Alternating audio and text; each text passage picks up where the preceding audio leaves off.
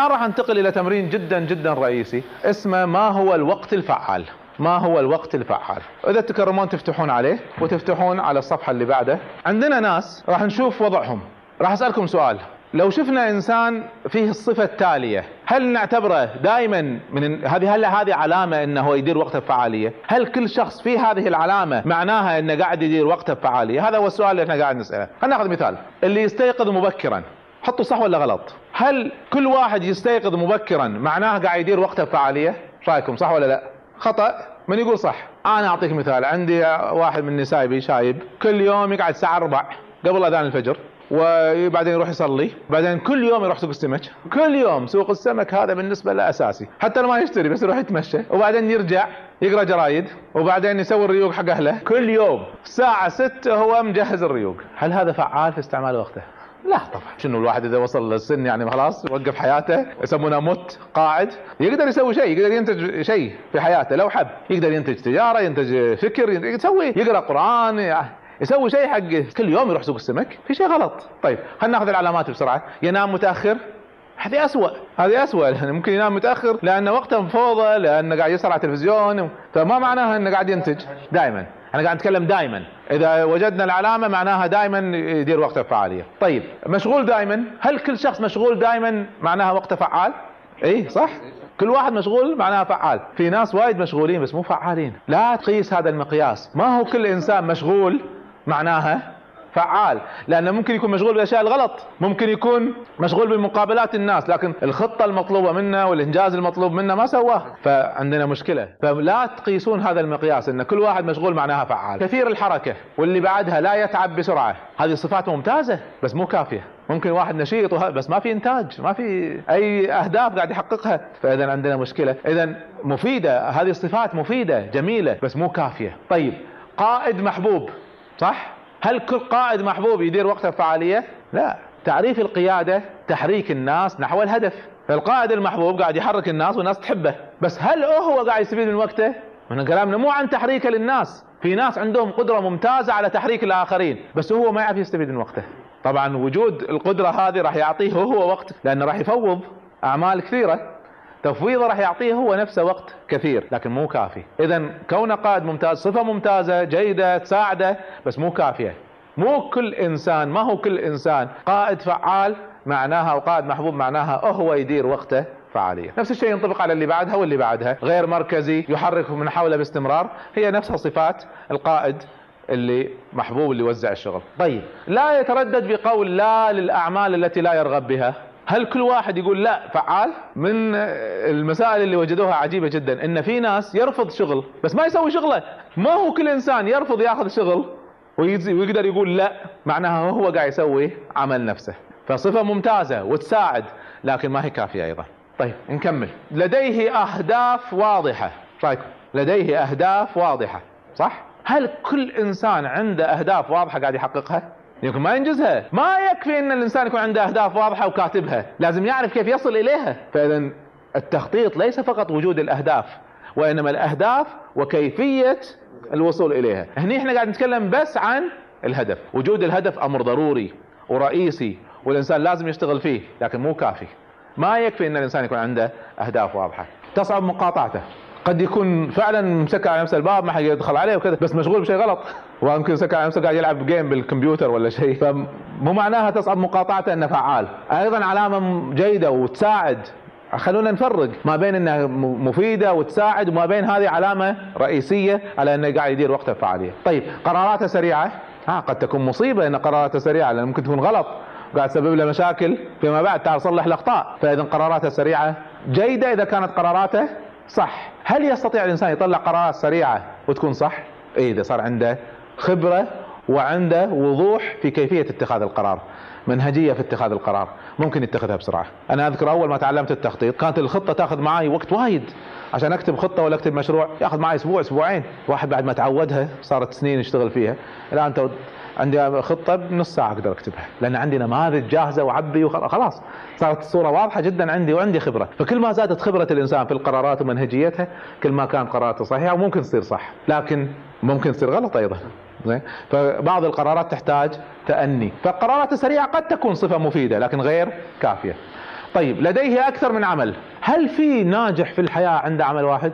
ذكروا تلقون نادر، ما نادر جدا ان الناجح في الحياة عنده شغلة واحدة. طالعوهم شوفوا الدنيا داخل البلد برا البلد قاعدة، وذاك احنا عندنا العكس، اللي عنده شغلة واحدة بس علامة ضعف. لكن هل كل واحد عنده اكثر من عمل فعال في ادارة وقته؟ ايضا لا، فكلامي صحيح. اذا ما يكفي انه يكون عنده اكثر من عمل، لكنها علامة على انه انسان جاد، انسان عنده علاقات، انسان عنده اثر في الحياة، صحيح، لكن ما هي كافية انه هو قاعد يدير وقته فعالية. يدير عددا كبيرا من الناس، هذه نفسها قائد محبوب، يدير اعداد كبيرة من الناس، يحترم اوقات الاخرين، ما يروح الا بموعد، ما يتأخر على الموعد. شلون؟ صفة زينة ولا لا؟ هل هي تدل على انه فعال في ادارة وقته؟ لا، تدل على انه صاحب اخلاق، صح؟ بس ممكن انا احترم اوقات الاخرين لكن انا مو قاعد اسوي شغلي، وهذا موجودة في البشر، انه ممكن يحترم اوقات الناس. طبعا صفة ممتازة، ما قاعد نقول صفة غلط، لكن مو كل واحد يحترم اوقات الاخرين معناها قاعد يدير وهو وقته فعالية. طيب رقم 16، تحتاج موعد لمقابلته، معناها مشغول ومعناها منظم، بس هل فعلا فعال؟ ممكن هو بس شغله يجتمع مع الناس واحد ورا الثاني وشغله مو مسويه، فاذا ايضا صفة زينة لكن غير كافية. 17، يحقق النتائج المطلوبة في الوقت المحدد. هي نعم، هذه هي. ما هو تعريف الوقت الفعال؟ تعريفه هو رقم 17، أنه يحقق النتائج المطلوبة في الوقت المحدد. وبالتالي إذا أنت فعال في إدارة وقتك، معناها هذه الجملة تحتوي على ثلاث معاني. أولا عندك أهداف، نتائج مطلوبة. شيء ثاني أنت قاعد تحققها، مو فقط عندك أهداف، لاحظ كلمة يحقق. والشيء الثالث في الوقت، ما تتأخر، لو قدرت يكون عندك أهداف وتحققها في وقتها أنت فعال. فهذا تعريف الوقت الفعال. إذا الوقت الفعال ينطلق من ماذا؟ ينطلق أساسا من وجود أهداف واضحة بس مو كافية، مثل ما قلنا لازم يكون عنده وسيلة لتحقيقها، والشرط الثالث لازم يحققها حسب الموعد اللي حددناه أو حدده هو لنفسه. فهذا هو تعريف الوقت الفعال. خلينا نشوف 18، يكمل عمله في المنزل. أو سيء هذا، إذا استثناء ماشي، لكن إذا صفة دائما عنده إن شغله ياخذه معاه البيت، معناها مو قاعد يدير وقته في الشغل، صح؟ هو مو قاعد يدفعون له كافي، لازم يزيدون له اوفر تايم، يشتغلوا يعتبرون يشتغل دوامين، فاذا ما هي صفة جيدة هذه. رقم 19، لديه قدرة جيدة على الانتقال بسرعة من عمل الى اخر. صفة زينة. احنا في احد الامراض الادارية مرض احنا نسميه مرض الفراشة، هذا موجود منتشر بشكل كبير. مرض الفراشة ان الواحد يستلم شغلة يبدأ فيها ما يخلصها، ينتقل لشغلة ثانية، يبتدي فيها ما يخلصها، يروح شغلة ثالثة. مثل الفراشة شلون توقف على وردة حلوة ما تمتص كل رحيقها، دي لحظات تفدها وتروح يعني وردة ثانية. غير النحلة، النحلة توقف عند الوردة تمص كل رحيقها، تخلص تروح وردة ثانية. فهذا مرض موجود في الناس، يبدأ بكتاب ما خلصه، بدأ بكتاب ثاني ما خلصه، بدأ بمشروع ما خلص، ما يصير. فالإنسان اللي يبي ينتج إنتاج فعال لازم يتخلص من مرض الفراشة ويتحول إلى إنتاج النحلة. فهذا من المعاني الرئيسية في كيفية إدارة العمل وراء العمل. أخيرا، يعمل جيدا تحت الضغط وأثناء الأزمات. زينة مو صح ولا شينة؟ مو كافية. ما يكفي أن أكو ناس ما يعرفون يشتغلون إلا وقت الأزمات، ما يعرف يدرس إلا بقى يومين على الامتحان ولا يوم، ما يعرف يخلص التقرير إلا إذا باكر صار موعده. كل ما كان الإنسان يشتغل تحت الأزمات صفة زينة، بس الأجود منها أنه يشتغل تحت الأزمات وبدون أزمات، هذه الصفة الأفضل. فإذا ما هو العمل تحت الأزمات دائما صفة جيدة. طبعا هذا التمرين جدا مهم، لأنه قاعد يقول لنا صح في صفات وايد حلوة، لكن ما هي الفعالية في إدارة الوقت؟ تحقيق النتائج في الوقت المحدد. هذا تعريف رئيسي، احفظوه كتبوه. هذا الفرق بين الإنسان الفعال وغير الفعال. الإنسان الفعال هو اللي يحقق نتائجه في الوقت المحدد. وسؤال جميل من الأخ ناصر يقول يعني الإنسان كيف يحقق النتائج المطلوبة في الوقت المحدد إلا إذا كان قاعد عنده الصفات الثانية، صح؟ بس أي صفة من الصفات الثانية بروحها غير كافية، هذه هي العامل الحاسم. أعطيك مثال ثاني، أنا ممكن أقعد في البيت وأحقق نتائجي، صح؟ ممكن أروح الشاليه وأحقق نتائجي، عندي ناس قاعد يشتغلون لي.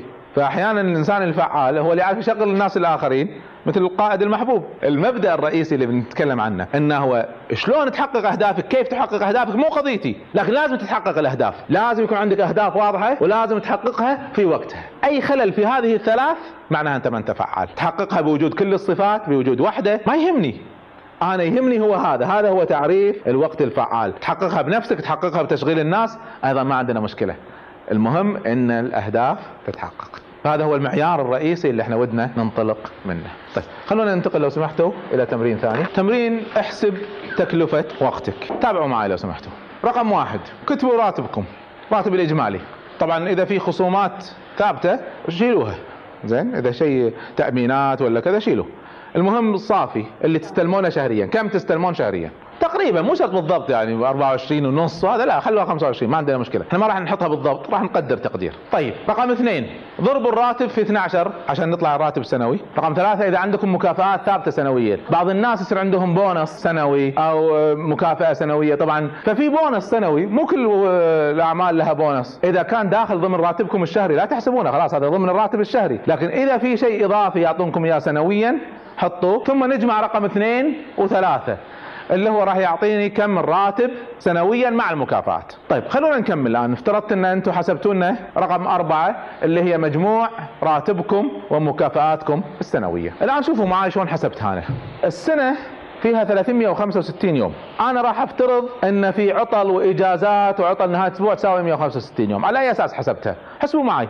السنة فيها 52 اسبوع، خميس وجمعة يومين عطلة، ضرب 52 اسبوع هذه 104، ضيفوا عليها إجازة سنوية كم يعطونكم؟ شهر 35 يوم، فنقول 35 يوم مع 104 فهذا صار 140، زين عدل تقريبا 140 يوم، إجازات رسمية وأعياد زين إلى آخره، فقدرتها كلها مع المرضية مع غيرها قلنا 15 يوم أو 25 يوم، كنا يعني بالمتوسط راح يصير عندنا 165 يوم إجازة، بلس ماينس شوية بس مو فرق وايد.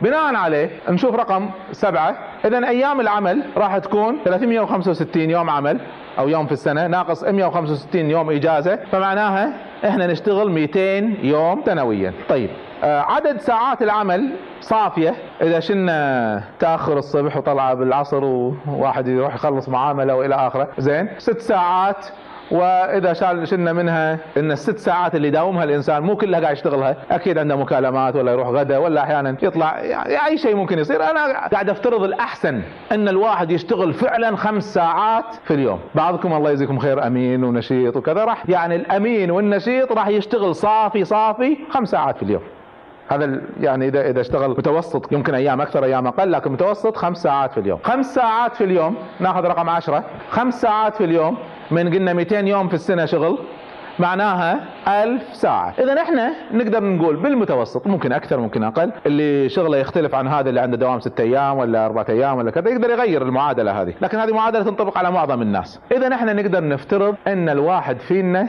يشتغل 1000 ساعة في السنة. طيب رقم 4 قال لنا كم يعطونا راتب سنوي، فخلنا نفترض أن راتبي السنوي طلع كم؟ 15000 دينار على 1000 ساعة فيطلع قيمة الساعة. إذا لو سمحتوا قسموا الرقم اللي أخذناه من رقم 4 قسموه على 1000 عشان تطلع قيمة ساعتكم.